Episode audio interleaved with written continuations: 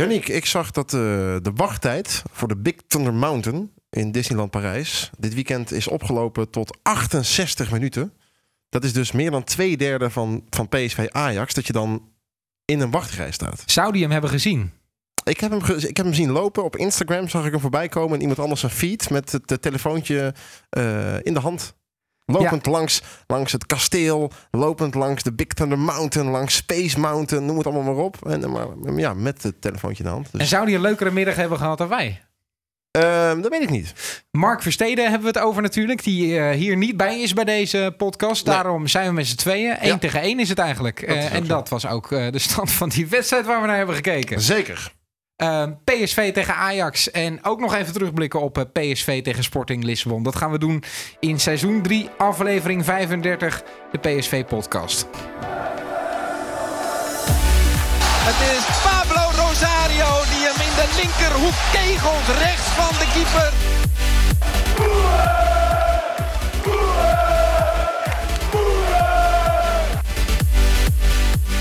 Daar is dat jagen van Lozano dus heel erg goed. 2-0 voor PSV. Luc de Jong komt er binnen uit de voorzet van Brenet.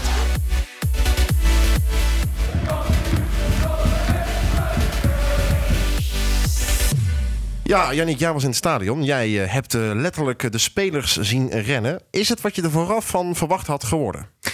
Nou, ik werd vanochtend wakker vlak voor die wedstrijd. En toen dacht ik, het kan nog wel eens heel lastig gaan worden. Ik had er niet zo'n goed gevoel over. En ik weet niet waarom me dat 's ochtends in één keer bekroopt. Het zal wel wedstrijdspanning zijn. Maar ik had toch zoiets van, ja, dat Ajax, dat komt hier dan op bezoek. Die hebben 2 keer achter elkaar een enorme veegpartij gekregen hier in het Philipsstadion. 3-0 2 keer. Die zullen er wel op gebrand zijn om dat dan eens een keer goed te gaan maken. En die kunnen dan eigenlijk ook al een hele grote stap zetten richting... richting de titel als zij winnen in Eindhoven. Dus ik had gedacht dat PSV wel ondersteboven gelopen zou worden. Dat gebeurde niet. En ik denk dat 1-1 gewoon een hele terechte stand was uiteindelijk. Nou, ik denk ook wel waar PSV-supporters zich aan konden vasthouden... was toch wel het feit dat aan het begin van dit seizoen... in de zomerstop is door iedereen geroepen... PSV en Ajax, het gat is groter geworden. Het wordt alleen nog maar groter en groter. Niet alleen tussen de nummer 1 en 2 en de rest... maar ook tussen de nummer 1 en de nummer 2. En toen was het zondagochtend en toen dacht ik... nou, eigenlijk zijn de kaarten best wel gelijkwaardig geschud. Want je hebt het idee dat Ajax toch wat heeft ingeleverd. Hè, dat PSV misschien niet zozeer heel veel sterker is... dan aan het begin van het vorige seizoen. Maar zeker sterker dan na afloop van het vorige seizoen. En het is ook eindelijk gaan lopen natuurlijk. Dus toen dacht ik, ja, als dan bepaalde muntjes de goede kant opvallen... dan zou dat zomaar eens gewoon kunnen. En uiteindelijk het beeld van de wedstrijd... redelijk gelijkwaardig wel, toch? Zeker. In de eerste helft kreeg Ajax de beste kans. In de tweede helft kregen zij dan ook nog wel een aantal. PSV probeerde toch via uitbraken te doen. Was daar een paar keer zeer succesvol in. Maar was in de eindfase gewoon een beetje slordig. En kwam daardoor niet echt tot kansen. Zoals Mark van Bommel het wellicht zou zeggen. Het waren mogelijkheden tot kansen. Maar gek veel verder kwam PSV uiteindelijk niet. Dus... je had toch het gevoel dat PSV wel de handen om de strot van Ajax deed... maar niet echt doordrukte. Uiteindelijk ging er wel 1 mogelijkheid tot een kans in. Ook aan de andere kant klonk zo. Dest die de bal even aanneemt aan de rechterkant. Heel wat meters mag maken. Niet aangepakt wordt. Tadić met het paasje door op Promes. Ja, goal. Goal voor Ajax. 1-0 voor Ajax. Het is Promes... die hem uiteindelijk weet te maken. Goede aanval van Ajax. Maar ja, ik vraag me toch af wat de verdediging van PSV dacht. Omdat ze zoveel ruimte daar weggaven. Vooral aan Dest aan de rechterkant van het veld.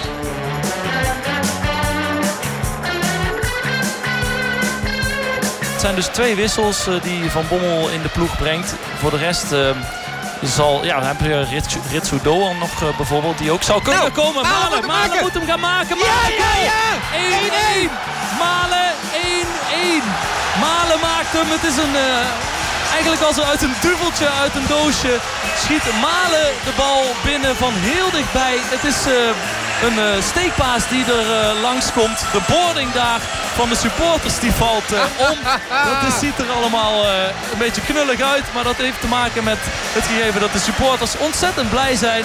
En over de hekken zijn gesprongen om te juichen met de PSV'ers. 1-1 dus door Donyell Malen.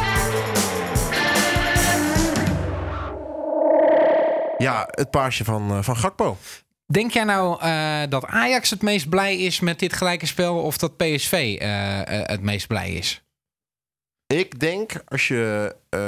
dan grijp ik toch terug op wat ik net ook zei, hè, over die krachtsverhoudingen voorafgaand aan het seizoen. Denk ik dat PSV het meest blij is met het gegeven of het feit dat het dus kennelijk niet zomaar even een walk-over is van Ajax.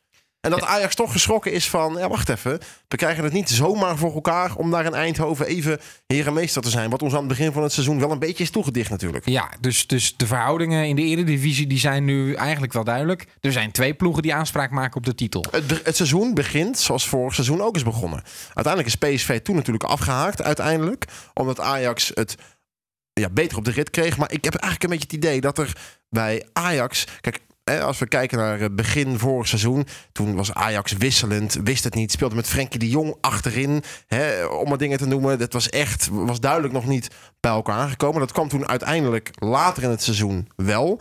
Toen had je kunnen afvragen... stel je voor dat Ajax aan het begin van het seizoen zo had gestaan... was het dan misschien al veel eerder klaar geweest. Maar nu heb ik het idee dat bij Ajax de rekker uit is, weet ik niet. Maar ik denk wel dat er niet heel veel meer nieuwe opties zijn dan wat zij nu doen. Nee. En bij PSV ben je eigenlijk pas 2 wedstrijden onderweg in een formatie waarvan je zou kunnen zeggen... Dit is wat er gezocht moet worden. Ja, ik denk dat bij Ajax misten ze dan Van de Beek. Maar verder stond het elftal er wel gewoon. Dit is wel wat ze hebben. Ziyech speelde weer een hele matige wedstrijd. En aan de andere kant, inderdaad, bij PSV zal er heel veel rek nog in zitten. Dus die zullen in het seizoen denk ik wel gaan groeien. Terwijl dat bij Ajax wellicht minder aan de hand is. Op basis van deze wedstrijd denk ik ook dat PSV heel blij mag zijn met die 1-1. Want zoals gezegd, Ajax had echt de betere kansen wel. Op voorhand denk ik dat Ajax misschien het meest blij was geweest met een 1-1. Want het is voor hen... Ja, denk ik de lastigste wedstrijd van het jaar. In ieder geval de lastigste uitwedstrijd. Normaal gesproken tegen Feyenoord hebben zij het wat minder moeilijk. Tegen PSV is bijna altijd een gegarandeerde nederlaag voor hen. Dus ja, als je op voorhand aan Ajax had gevraagd... ben je blij met een 1-1? Dan denk ik dat het antwoord daar veelal ja op was geweest. Dus ja... En dat gegeven dus dat PSV nog verder in het seizoen kan gaan groeien... maakt mij niet zo heel pessimistisch over dit gelijkspel. Laten we kijken naar de cijfers die wij hebben uitgedeeld. We hebben allebei naar de wedstrijd zitten kijken. Jij in het stadion. Ik heb ook gekeken, maar dan op tv. Beginnen achterin bij Jeroen Zoet. Een paar goede reddingen had hij weer, hè? Was belangrijk. Een paar goede reddingen, maar ik wilde wel bij jou neerleggen... was hij volledig kansloos bij het doelpunt? Ja, dat denk ik wel. Goed ingeschoten dan toch wel, hè? Ja, dat was zo'n balletje. Iataren heeft er eerder in het seizoen ook eentje gehad. Die is dan zo goed naar de hoek. Dan hoeft hij niet eens hard te zijn. Dan is hij gewoon buiten bereik van de keeper. Nee. En dat was in dit geval ook zo. Zoet heeft niet de grootste spanwijdte van alle keepers. Maar ik denk niet dat er een keeper was geweest... die heel makkelijk deze bal had gepakt. Dus... Jij geeft hem een 7, ik een 8... Omdat ik verder vond, prima wedstrijd. Goed gekiept, betrouwbare sluitpost in een topper. Hij had een paar goede reddingen. Ik vond hem in de uittrappen af en toe wat slordig. Dat heeft hem wat mij betreft wel een puntje gekost. Maar anders was hij misschien wel de man of the match geweest voor mij, ja. Achterin dan, want daar is misschien wel het een en ander verwijtbaar bij dat tegendoelpunt. De 4 man achterin, we beginnen bij Dumfries. Allebei een 7, sowieso zijn er veel 7's uitgedeeld. Deze wedstrijd, Dumfries, ja... Ja, was heel boos bij één moment, hè, met volgens mij moest hij hem krijgen van Iataren. Ja, die had hij moeten krijgen. Ja. Iataren die op de rand van de 16, of in de 16 eigenlijk, die bal voor zijn voeten kreeg. Dumfries stond aan de rechterkant in de 16. Die had hem moeten krijgen, dan had hij kunnen afwerken op goal. Iataren zag het gewoon niet volgens mij, hij schoot zelf. Uiteindelijk leverde dat daardoor geen kans op. Ik vond Dumfries een goede wedstrijd spelen. Was dreigend naar voren. Zijn directe tegenstander Neres eigenlijk maar weinig gezien. Dus gewoon goed. Uiteindelijk is het altijd nog een beetje onbehouden. Heeft hij ook niet de geweldige assist in zijn benen gehad. Stormram is het. Won ook niet al zijn luchtduels. Maar gewoon wel een goede wedstrijd voor Denzel Dumfries. Zullen we dan even verspringen naar de andere backpositie? Want dat is wel interessant. Daar had jij Boskarni niet verwacht? Ja. Ik had wel wat twijfels, omdat ik me wel heel goed kon voorstellen waarom Sadilek erin werd gebracht. Door even wat meer pit, pitbull-achtige... Dat moet gewoon het argument zijn geweest. Kijk, we hebben Sadilek wat mindere wedstrijden zien spelen. Boscagli was wat rustiger, was iets betrouwbaarder. Had iets minder de drang naar voren dan Sadilek had. Ja, maar ik snapte wel dat hij voor Sadilek koos. Omdat je wil gewoon zo'n Ziyech weer helemaal gek maken. Je wil gewoon dat elk balletje dat voor zijn voeten komt, wordt weggeschoten. En dat verwacht je dan toch eerder van Sadilek dan van Boscagli. Ik vind, ik heb deze wedstrijd ontdekt. Ik vind de manier waarop Sadilek loopt, vind ik hem een beetje een lulletje rozenwater daardoor. De kleine stapjes? Nou, het is, ja. Ik wil hem natuurlijk niet beledigen, maar alsof je de plant in het sprookjesbos water zou kunnen geven, zeg maar. Ja. Het komt niet heel... Wel een driftige plantenwatergever. Ja, maar dan. Vind jij het... hier ben ik. Overkomen? Of meer van... ja, hier sta ik en loop niet over me heen. Hij mist wel een beetje... Nou ja, aan de andere kant... Ziyech was dus dermate van hem onder de indruk dat we die niet hebben gezien.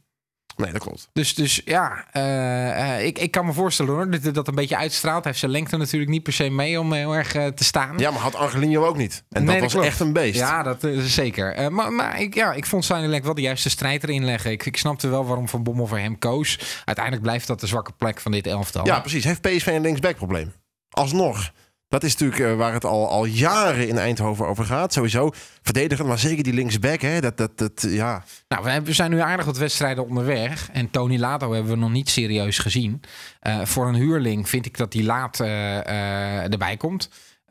Zeker als je iemand een jaar huurt, dan ga je er toch wel vanuit dat hij dat jaar ook kan gaan spelen. Nou, aanpassingsproblemen zijn, want hij is niet echt geblesseerd volgens mij, toch? Speel bij Jong PSV. Nou, hij was volgens mij wel geblesseerd en was toen niet wedstrijdfit. Heeft toen wel wat wedstrijdjes bij Jong PSV gespeeld.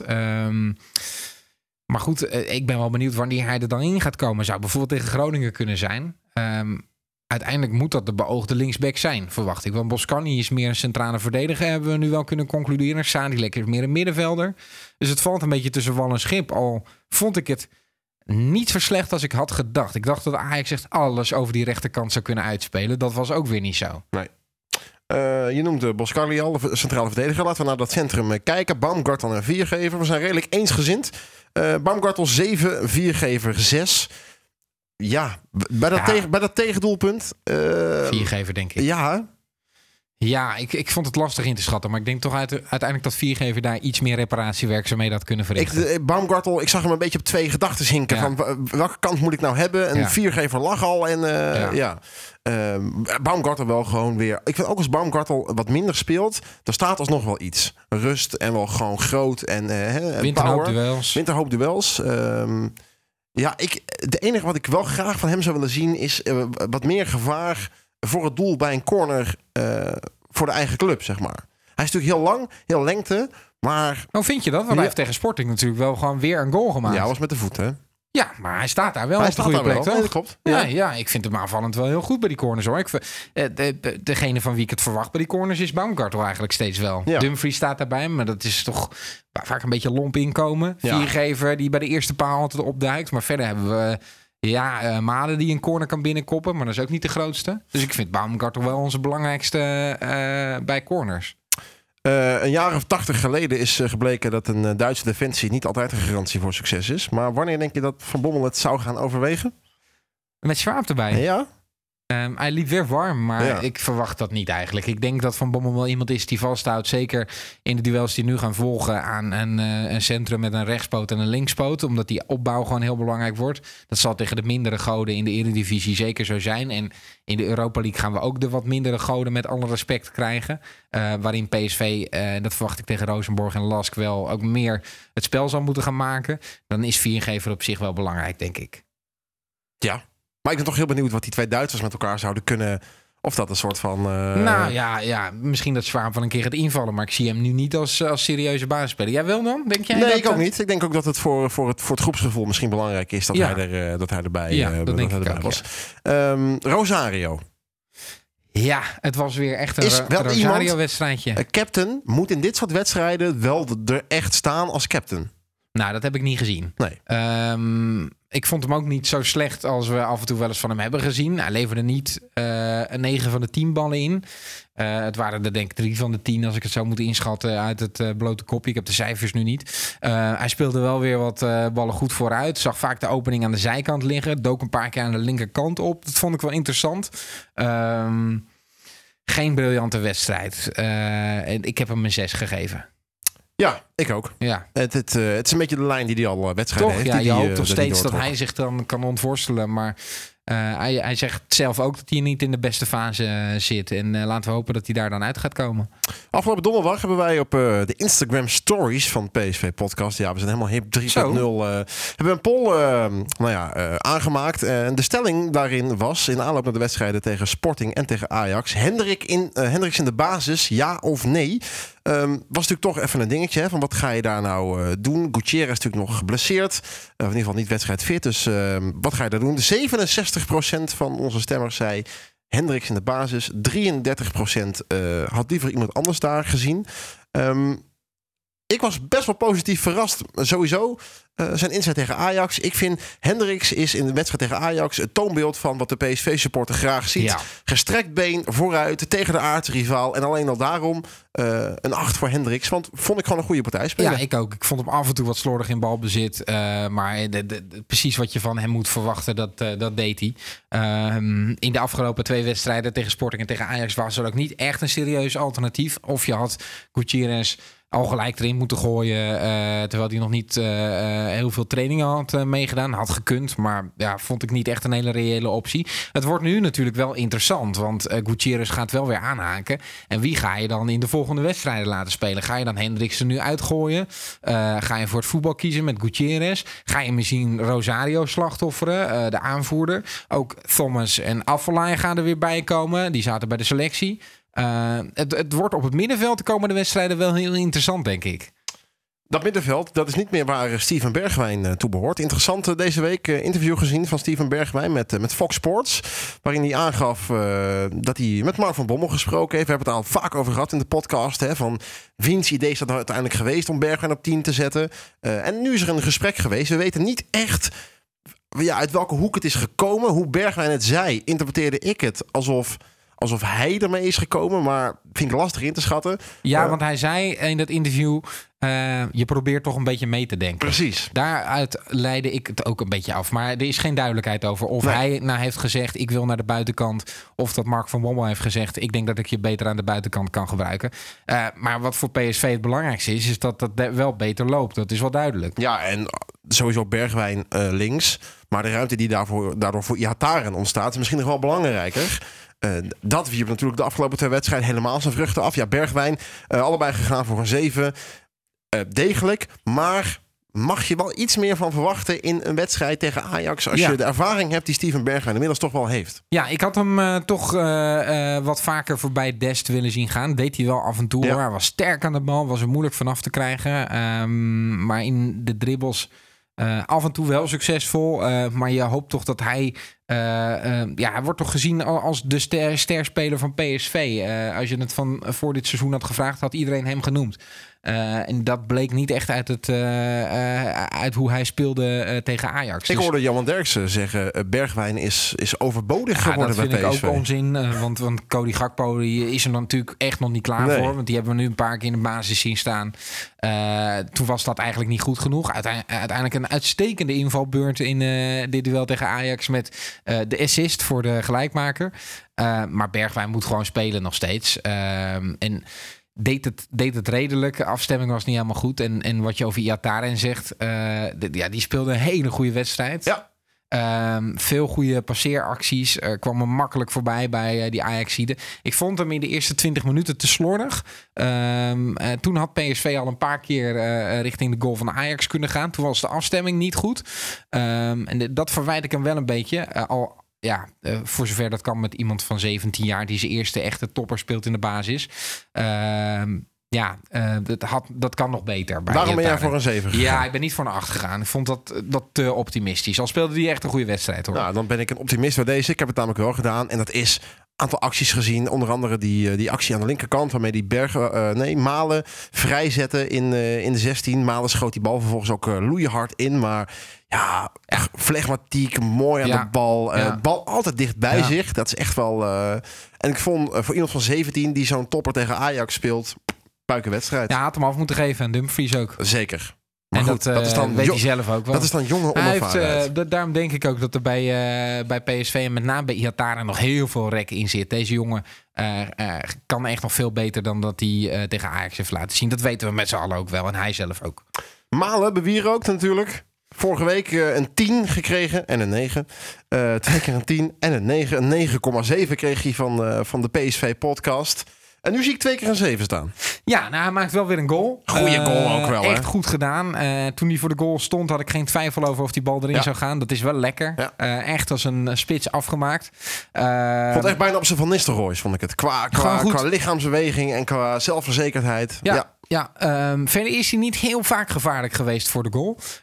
En dat vond ik ook wel een beetje met hem te maken hebben. En de kaats vond ik hem ook af en toe wat slordig. Heeft niet heel veel mogelijkheden gekregen, Donyell Malen.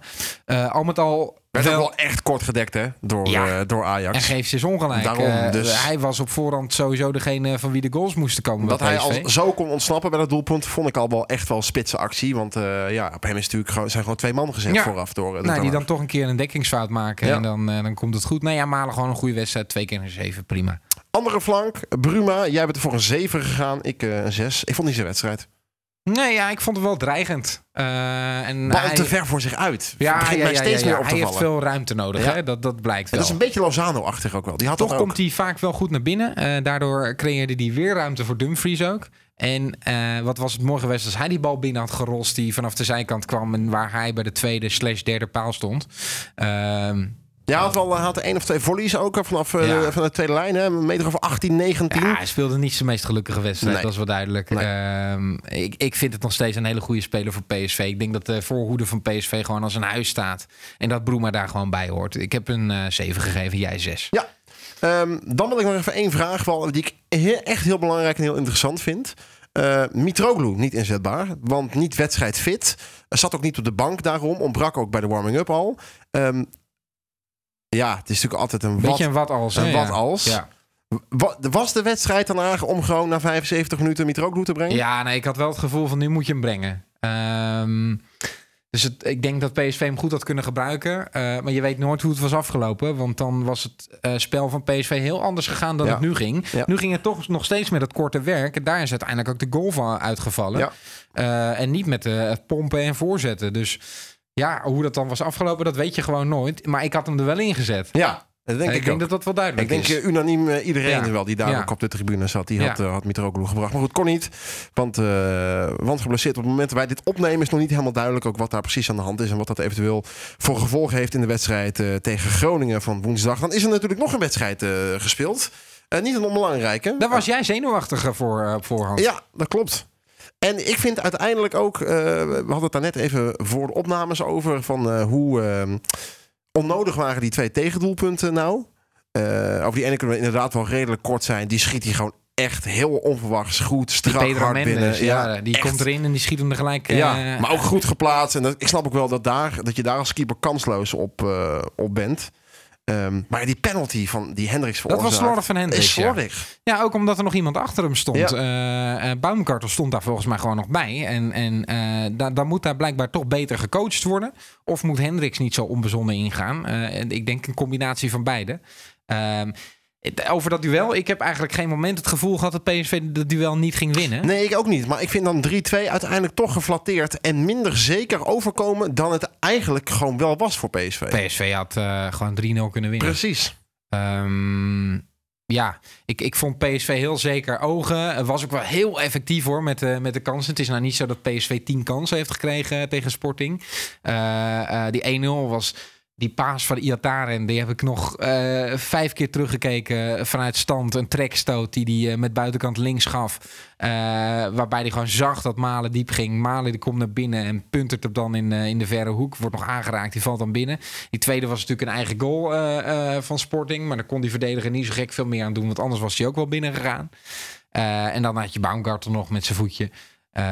Het was een hele goede wedstrijd van PSV. Heel overtuigend en ook heel belangrijk. Omdat dit de eerste is in 6 Europese duels in de groepsfases van de Europa League. Dit is normaal gesproken de moeilijkste tegenstander ook. En dat je daar dan thuis gelijk van wint. Ja, dat is een opmaat voor een heel goed resultaat in deze pool, denk ik. Lask ook gewonnen van Rosenborg. Dus PSV nu aan kop in groep D. Met Lask daar dan achter met 3 punten. En Sporting en Rosenborg allebei nog met 0 punten. Ja, kun je daar heel veel van zeggen nog na 1 wedstrijd? Nou ja, ik ben heel benieuwd hoe PSV het er vanaf gaat brengen... tegen ploegen als Lask en Rosenborg. Want... ja, Sporting is gewoon een hele goede ploeg. Maar we weten ook van PSV dat ze juist tegen die taaiere ploegen het vaak wat moeilijker hebben. Dus hoe ver is PSV inmiddels? En gaat het dan nu wat makkelijker dan tegen Apollon of tegen Haugesund? Ja. 1-0'tje van Lask tegen Rosenborg. Dus geen hele overtuigende, klinkende overwinning daar. Dus dat wordt wel interessant. PSV nu in ieder geval daar aan kop. Ja, positief ding. Eerste doelpunt van Baumgartel ook in de Europa League natuurlijk. Was gewoon een goed doelpunt. En ja, ze waren wel bewezen. Niet zozeer dan met het hoofd daar, maar wel gewoon door daar aanvallend dreigend te zijn. Ja, ik zie dat de Europa League avontuur best wel positief in voor PSV. Ja, nee, nu zeker. Ik hoor jou net het hebben over de mindere goden. Ja, daar moet je mee oppassen. Om ze als mindere goden, dat je naar Lask moet. Nee, maar het is wel zo natuurlijk. Ja. Op voorhand vul je op 1 en 2 Sporting en PSV in. En de volgorde maakt er niet zoveel uit. Nee, maar bij Lask hebben ze natuurlijk ook de afgelopen 5 jaar van PSV erbij gepakt. In de media aangezien, die zijn eruit gegaan tegen Osijek. Die kunnen natuurlijk ook denken, wat stelt dat dan nog voor daar in Nederland, toch? Ja. Zij hebben FC Basel ook uitgeschakeld nog. Zij waren op weg naar de Champions League. Uiteindelijk is ze dat niet gelukt. Maar dan nog, als je die elftallen bij elkaar legt... Ik ben er ook van overtuigd dat PSV met dit elftal... hoe het nu staat, dat ze FC Basel hadden kunnen verslaan. Dus PSV is echt een stuk verder. En dat gaat alleen maar verder zijn... als ze tegen Lask, tegen Rosenborg gaan spelen. Dus ja, normaal gesproken moet je die thuiswedstrijden sowieso winnen. En dan ga je echt wel of bij Rosenborg of bij Lask een keer winnen. En misschien zelfs bij Sporting wel. Maar PSV moet deze pool echt wel gewoon gaan overleven. Ja, en dan wordt het heel interessant, want dan liggen de kansen als je daar inderdaad doorheen komt. Maar goede aftrap van PSV in ieder geval in dat Europa League seizoen. Zeker. Dat is in ieder geval interessant. Even het andere nieuws doornemen van afgelopen week. Afgelopen weekend heeft Angelino zijn eerste minuten gemaakt in de Premier League. Dat is iets waar hij heel lang naartoe heeft gewerkt. Hij is natuurlijk teruggehaald door Manchester City met een terugkoopclausule van PSV. In de eerste wedstrijden was hij nergens te bekennen, zat hij op de tribune. En nu speelde hij mee in een wedstrijd die Manchester City echt met volle overtuiging won van Watford. 8-0 werd het uiteindelijk. En Angelino was de linksback. Ja, die kwam er in bij 5-0 geloof ik. Ja. Ja, leuk voor die jongen, maar is het uiteindelijk de goede keuze geweest om terug te gaan naar Engeland? Kun je dan naar een wedstrijdje 4-5 afvragen? Ja, op basis van speeltijd misschien niet, maar hij speelt wel lekker in de Premier League en ik denk dat hij zijn zakken bizar goed vult. Zeker. En als daar een blessuregeval komt, dan ben je gewoon wel basisspeler. Ik denk dat het belangrijk is voor Angelino dat hij er nu is ingekomen en dat hij dus wel als serieuze optie wordt gezien aan die linkerkant. Ook al kom je er dan bij een grote voorsprong in. Manchester City heeft genoeg mogelijkheden om daar spelers neer te zetten. Dus ja, dan ziet Pep Guardiola het wel in zitten. En je ziet aan types als Zinchenko dat het wel kan, hè? Die stap maken. Weliswaar iets andere wijze gegaan natuurlijk, maar het kan wel. Van PSV naar de Premier League en daar dan belangrijk zijn. Ja, laten we hopen van Angelino dat het hem daar uiteindelijk natuurlijk lukt. We hadden hem goed kunnen gebruiken. Maar als hij de volgende zomer zegt van joh, is dat appartementje in Eindhoven nog vrij? En kan ik daar gewoon weer de huur voor gaan betalen? Dan, lijkt me leuk hoor. Lijkt me goed voor PSV om dat dan gewoon weer te doen, absoluut. Toch? Dan nog mooi, Zoet in het zonnetje ook hè? 250 duels inmiddels gespeeld in de Eredivisie voor PSV. Het voelt wel als 159.000 inmiddels. Ja, moet ik wel, maar weet jij nog de laatste keeper die onder de lat stond bij PSV in de Eredivisie daarvoor? Nee, precies, dat bedoel ik. Het is echt, dat zegt toch genoeg? Het is echt lang geleden. Ik denk dat je aan Waterman komt. En aan Isaacson. Isaacson, hè? Ja. Titon misschien? Ja, Titon daar kom je dan wel aan. Ja. Titon en Waterman was volgens mij stuivertje wisselen. En Isaacson was daar vlak voor. Daar heb je het over. Is hij er overheen? Over zijn nog een jaar in Eindhoven dip. Die hij wel gehad heeft, denk ik.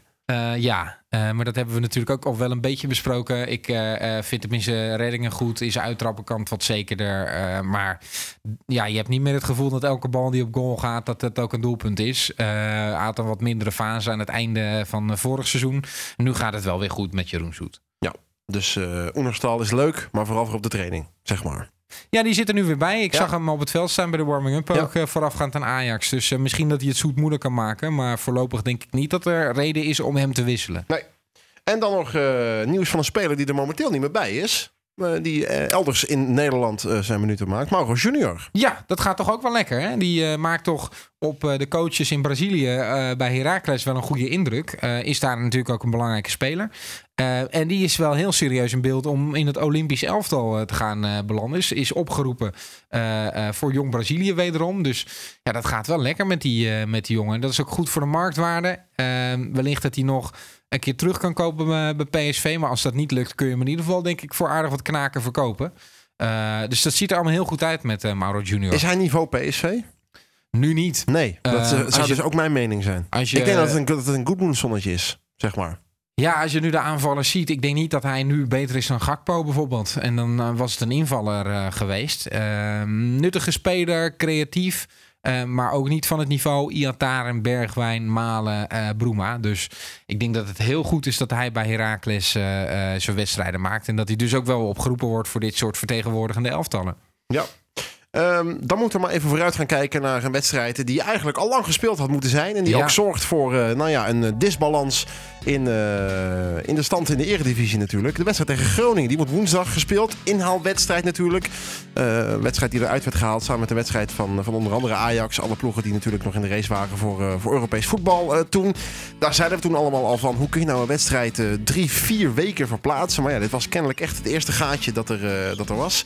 En dus wordt er aangetreden tegen Groningen. Dat is de 4e thuiswedstrijd op rij voor PSV. Bizar, hè? Dat is natuurlijk lekker. Even zo'n streak achter elkaar in het Philips Stadion. PSV in de hele historie 115 keer gespeeld al tegen FC Groningen. PSV won ervan 67. Er gingen er 22 verloren. En 26, vind ik er veel, duels. Die eindigden in een gelijke spel. Thuis 56 wedstrijden gespeeld. 39 keer werd daarvan gewonnen. En maar 3 keer verloren in de historie tegen FC Groningen. Groningen dat dit weekend speelde tegen PEC. Thuis in de Euroborg. Of hoe heet dat stadion tegenwoordig? Nou, het heet Hitachi Capital Mobility? Zoiets inderdaad, denk ik. Dat komt er smooth uit. Hornbach, nou ja, jippie. Heb jij gestudeerd in de VI-seizoensgids voorafgaand? Nee, ik ben er vorig seizoen geweest. Ik wil het ook nu even weten hoe dat...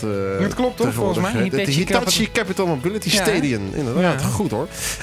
Speelde dus met 2-0 overwinning tegen PEC thuis. Daarvoor ging wel de wedstrijd te verloren tegen VVV. Uit in Venlo werd het 2-1 voor de Venlonaren. En ook daarvoor ging Groningen onderuit. Dat was thuis tegen Heracles.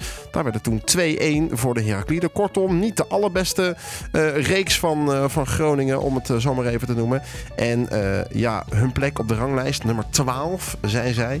PSV natuurlijk nummer 2 na dit weekend. Ja, je zou eigenlijk zeggen, thuis in Eindhoven zou geen probleem moeten zijn, toch? Ik denk dat het voor PSV ook een heel groot voordeel is dat zij hebben gewonnen afgelopen weekend. Dat daar weer even wat lucht is. Komt de geest van Mark Verstede naar hier in de studio. Dat denk ik ook inderdaad. Ja. Dat zou wat zijn. Ja. Ik denk dat het heel goed is dat zij weer even wat punten hebben gehaald. Dat zij even wat adem hebben. Normaal gesproken zijn de wedstrijden tegen PSV nou niet de wedstrijden waarin zij de punten gaan verzamelen. Dus ja, dat zal wel voor wat rust zorgen. En ik denk dat PSV die wedstrijd gewoon gaat winnen. Denk jij dat Mark van Bommel een avondje theeleuten met Doan heeft gepland? Die heeft natuurlijk nog alles vers in het geheugen staan. Om even te bespreken hoe zij dit... het kan natuurlijk wel van waarde zijn. Ja. Ik kan me voorstellen dat je daar wel wat advies in wint, zo her en der. Ik zou dat gebruiken, zeker. Ja. Misschien dat hij ook wel wat minuten gaat maken. Het zijn nu heel veel wedstrijden achter elkaar geweest. Mark van Bommel heeft ook al aangegeven dat hij dit seizoen wat vaker wil gaan rouleren. Ja, hoe sta jij daarin? Want we kunnen uiteindelijk toch wel stellen, hè? In de eerste seizoenshelft vorig jaar heeft PSV, ik geloof 17 keer achter elkaar met dezelfde 11 gespeeld. Als ik me goed herinner, bij 18 was het volgens mij een record geweest, als ik het uit mijn hoofd even doe. Daarvan zeiden we toen allemaal, nou wat goed, weet je wel, de ploeg houdt het vol, de PSV doet dat goed. Is dat achteraf misschien niet ook een beetje een oorzaak geweest van de ommekeer? En is het dus goed om dat dit seizoen anders te doen? Bedoel je nou dat er meer of minder gerouleerd moet worden? Want in het tweede seizoen zelf deden we natuurlijk. Ja, maar goed, toen liep je achter de feiten aan. Klopt. Als je het nu in de kiem smoort, zou dat een verbetering kunnen zijn? Nou ja, ik denk dat heel veel spelers vorig seizoen hun eerste seizoen eredivisie bij een topclub speelden. Dat geldt bijvoorbeeld voor Dumfries, die echt wel een verval had in het tweede seizoen zelf. Rosario ook, die nog steeds niet helemaal opgekrabbeld is. Maar ja, misschien moet je dat soort jongens af en toe wel even lekker wat rust gaan geven. Ik weet niet of je dat vanaf de aftrap tegen FC Groningen allemaal doen. Maar als dat vanaf de 60ste minuut kan, ik zou dat doen. En ik zag ook dat Van Bommel Iataren bijvoorbeeld rust gaf in het duel tegen Sporting op een gegeven moment. En dat kan ik me ook heel goed voorstellen. Dus ja, dat je er in ieder geval over nadenkt, lijkt me heel goed. En dan zijn er in ieder geval ook voldoende mogelijkheden om het te doen. Want ja, we krijgen er steeds meer spelers bij. Doan die kan invallen. Wellicht dat Mitroglou weer terugkomt. We weten niet hoe het met zijn blessure is. Gakpo is een uitstekende invaller. We krijgen Afalai, we krijgen Thomas erbij. Dus ja, en achterin zijn er ook genoeg mogelijkheden. Dus ja, Van Bommel kan in ieder geval iemand vervangen. Groningen verloor dus van PEC. Dat is ook de tegenstander waar PSV dan daarna weer naartoe moet. Die wedstrijd die staat voor zondag gepland, 14:30. De wedstrijd tegen PEC Zwolle. Groningen won daar dus met 2-0 van.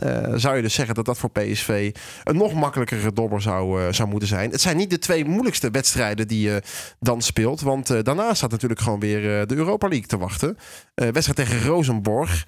Het wordt ook niet echt rustiger natuurlijk voor PSV. Nee, juist daarom zou ik er goed over nadenken wie je gaat laten spelen. Maar ja, toch denk ik dat het ook wel wedstrijd voor wedstrijd wordt bekeken, hoor. En dat juist die wedstrijd tegen Groningen nu belangrijk is. Omdat je dus niet hebt gewonnen van Ajax. Moet je wel blijven pieken om daar bovenin mee te blijven draaien. Het gaat echt op die kleine wedstrijden beslist worden, heb ik het gevoel, dit seizoen. En ja, dan moet je gewoon van Groningen winnen. Ja.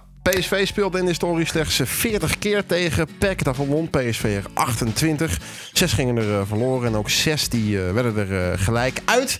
Bij PEC 20 keer en 15 keer daarvan winst. Waarvan toch de meest memorabele, denk ik, uit bij PEC Zwolle. Die overwinning was ja, op de dag dat Ajax gelijk speelde in Doetinchem tegen de Graafschap. Waardoor PSV uiteindelijk als door een wonder een kampioen werd in Zwolle. Ja, dat zijn legendarische dagen. Er zijn weinig spelers nog van over, denk ik, van de spelers die op die dag op het veld stonden. Jeroen Zoet was er toen, denk ik, bij. Hendricks, denk ik. Hendricks. Rosario zat misschien toen bankje. Want dat was natuurlijk nog de periode waarin Frank Ginkel speelde. Pereiro natuurlijk. Ja, die was dan natuurlijk de tribune natuurlijk. Precies. We zien het elftal in ieder geval niet zoveel. Ja, maar we zouden dus zeggen Groningen en Zwolle deze week. Dat zou eigenlijk niet zo'n probleem moeten zijn. Zal ik maar Mark Verstede spelen dan? Doe dat dan. Ik ben heel benieuwd hoe jij dat aan gaat pakken. Hoeveel wordt het eigenlijk? Heel goed. Ja, zo korter. Zo. Had het gemoeten zo, toch? Ja, dat is korter. Mag jij het als eerste zeggen? Ik zeg PSV tegen Groningen 3-0.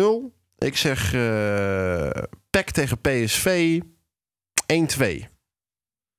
Oké, ik denk dat PSV het daaruit lastig gaat hebben met alle drukke periodes in het vooruitzicht. En ook nog de wetenschap dat Rosenborg... gaat volgen. Ja. Ik verwacht een 4-0 overwinning tegen FC Groningen. En ik verwacht een 1-3 overwinning daar in Zwolle. Dus in ieder geval 2 overwinningen. Dat is het belangrijkste. En ik ga die wedstrijden op vakantie volgen, Luc. Want ik ga vliegen. En volgens mij is het tijdsverschil, maar dat ga ik gelijk even opzoeken, 10 uur. Zoiets is het denk ik wel, ja. Ik weet niet waar in Amerika je gaat vertoeven. Ja, in de Westkust. Maar, dus ik ga daar een beetje rondrijden. En ondertussen ga ik denk ik maar Studio 40 luisteren of zo. Ja, want daar zijn de wedstrijden natuurlijk live. En integraal te horen. Krijgen wij niet voor betaald overigens. 9 uur tijdsverschil is er tussen Eindhoven en Los Angeles. Okay. Dat wordt vroeg luisteren op de dag. Mag ik jou daar vast bijzonder veel plezier wensen? Dankjewel. Ga je nog een wedstrijdje in de Amerikaanse league meepakken? Nog even Ibrahimovic kijken? LA Galaxy. Wie lopen daar nog meer rond tegenwoordig? Ja, ik weet niet of ik mijn vriendin daarmee naartoe krijg. Nee, wordt dat lastig? Ja, het budget is al verdeeld aan de Grand Canyon. Ja, misschien op de terugweg. Oké, één ding wat ik nog tegen je aanhouden. Jurgen Klopp schijnt Donyell Malen in de gaten te houden. Zou ik ook doen als ik hem was. Ja, en er gaan ook verhalen over dat Arsenal nu toch denkt... hadden we die niet moeten houden. Ja, en dan zag ik ergens, ik weet niet precies waar ik dat zag... dat de marktwaarde van Donyell Malen wordt nu geschat op 57 miljoen euro. Op basis van wat? Op basis van 5 doelpunten en een interland goal, denk ik. PSV heeft hem in de tijd, dat is wel leuk om te weten, voor 6 ton... 6 ton overgenomen van Arsenal. Ja, dit wordt aardig wat restwaarde. Ik vind 57 vind ik wel heel veel. Nee, dat vind ik ook veel. Maar dat het een kleine winstpartij gaat worden... dat is natuurlijk wel helder. Het is nu nog geen transferperiode... dus we hoeven er nu gelukkig nog niet over na te denken. Ik kan me voorstellen dat hij in beeld gaat komen... zeker nu die international is. Maar Bergwijn is ook nog niet vertrokken. Dus ik ben best wel rustig over dit soort berichten. En we hebben genoeg opties voorin. Dat is ook wel lekker. Mag ik jou bijzonder veel plezier wensen op je reis? Dankjewel. Mark Verstede is denk ik weer terug in de volgende aflevering. Ja. Mag ik jou nog één vraag stellen over je reis? Ja. Ga jij ook naar het gebied van de Kooi-boys? Ja, de Kooi-boys. Ja. De 4 Kooi-boys die bij PSV voorin staan. Je bedoelt Erik ten Hag, hè, met zijn Kooi-boys? Ja. Ik zal een fotootje van een Kooi-boy even voor jou maken. Als ik aan een Kooi-boy denk, dan denk ik echt aan hele ranzige, smerige porno. In zo'n vervallen loods met zo'n kooi, maar dan een gozer in zo'n SM-tuig. Ja. Tussen twee van die spijlen is vastgeketend. Jij weet niet waar Erik naar kijkt, hè? Ik denk dat hij even in de war was. Ja, ik hoop dat je dit niet hebt geluisterd vlak voor het slapen. Want anders droomzacht.